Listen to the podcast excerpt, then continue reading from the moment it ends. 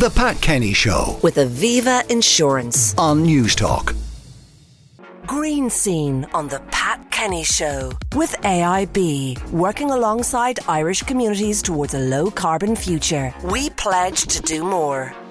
Now, in the green scene, precision crop planting using robots. But first, the 11 million kilos of e waste we generate in this country every year. We're joined by Dr. Ruth Freeman, Director of Science for Society at Science Foundation Ireland. Ruth, good morning. Good morning, Pat. So that's a mountain It of e is a huge mountain, and people might have heard about it in the news last week because it was kind of International E-Waste Day on Monday to highlight this issue. And it's a huge amount. It's millions and millions of cables and phones and broken lights and all of these things that we know we all have cluttering up our houses. And it's easy to understand why, particularly things like phones, if they have data on them, you can be a bit concerned about just throwing them away. But but it really is an important issue for us to start to think about and address because these things are chock full of important precious metals and components that if we recycle them, they can help us to kind of create this circular economy. And at the moment, about 60% of us are not doing that. So it's, No, no, 60% of us may have stuff in the drawer. It's not that we've thrown it into the black bin and it goes into, uh, you know, the, the incinerator. Uh, and if it does, are those metals not retrieved at the end they of the could day? be actually what happens is that the other big place it ends up, it's either in the drawer or it ends up in landfill. That's the problem. And that's the problem. And in fact, it amazed me that in some studies it shows that if you look at kind of younger people, 40% of them throw their phones in the bin when they're finished with them. So they are going into landfill. Um, and that, that's becoming a big issue as well. But I think the good news is that this is working really well, this waste stream in Ireland. So we, in the last 20 years, um, you know, through the, the WE program, WEEE, people will see that all over the place where you can drop things off in lots of different places. They've recycled nearly 200 million waste items in a, just over 20 years. So that's a huge amount per year. And the amount of metal they've got back from those items equates to 69 Eiffel Towers. So I think it's really important when you're thinking about recycling. Sometimes you wonder, where does Yeah. it go? Does it really get recycled? and that's just Ireland. That's just Ireland. So there's a huge amount of capacity here. And, and of course, this has all been driven by the fact that we, we are buying a lot more cheap tech. Um, we don't have studies for exact numbers in, in Ireland, but in the UK last year, half a billion items of cheap tech. So that's like disposable vapes, cables, LED lights that don't end up working, all those kind of cheap things that you might buy. And of those 500 million, oh, 470 million just got thrown away. So that just tells you really they're nearly all disposable.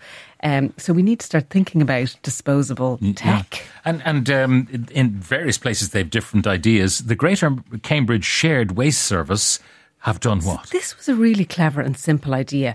In municipal waste, so you know, sometimes if you're dropping off a lot of waste, you might bring it to your local county council. They put in bright pink bins. I mean, these things are Barbie pink and they are for electrical goods. And of course, they're open sometimes when shops aren't open and you might not be able to access another point.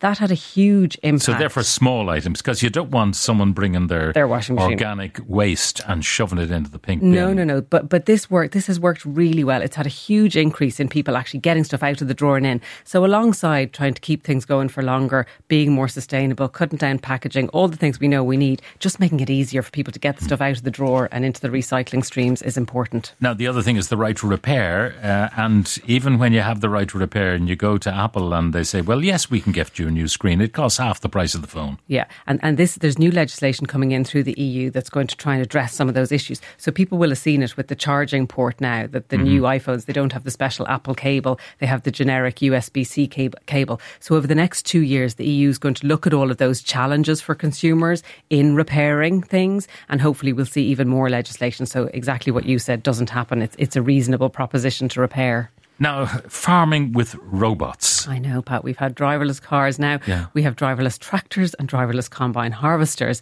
And, and this is to try and enable sort of precision planting and harvesting. And, and anyone that's walked around in the countryside will see fields that kind of look like stripes. And that's because something called strip cropping. And it can work very well to plant different crops beside each other.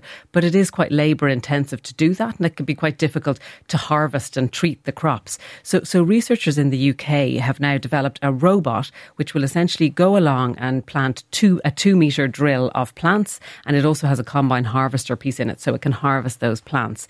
And this So, is what do you have? Lettuce, uh, a column of lettuce, and then a column of asparagus or whatever. What they did here was they used beans and wheat and barley in intermittent strips, and, and there, was, there, was reasons for doing this. Um, so beans actually draw nitrogen into the soil. So if you plant sort of rows of beans between wheat and bar- between wheat and barley, you don't have to put as much nitrogen fertilizer on those plants. The other thing is by pl- planting quite pre- precise rows of plants of differing heights, you actually enable plants to get more light, uh, and therefore, you know, they, they may grow more successfully, and they certainly found now, that. they won't all ripen at the same time, so how they, they, they won't, but because the, the, the, the, harvesting is also robotic, it's quite easy to send out the robot just to harvest one strip. It, it's not expensive to do. So, so, so this is like your robotic lawnmower effectively. Exactly. You know, that it'll it, find its way around it your garden. GPS every, yeah. and the driverless technologies. They, have only done half a hectare and, and, they did have some, some challenges with weeds. But on the pest side, they actually found because these, you know, it, it's labour intensive for a farmer to do this. That's why they generally do a whole field of these things.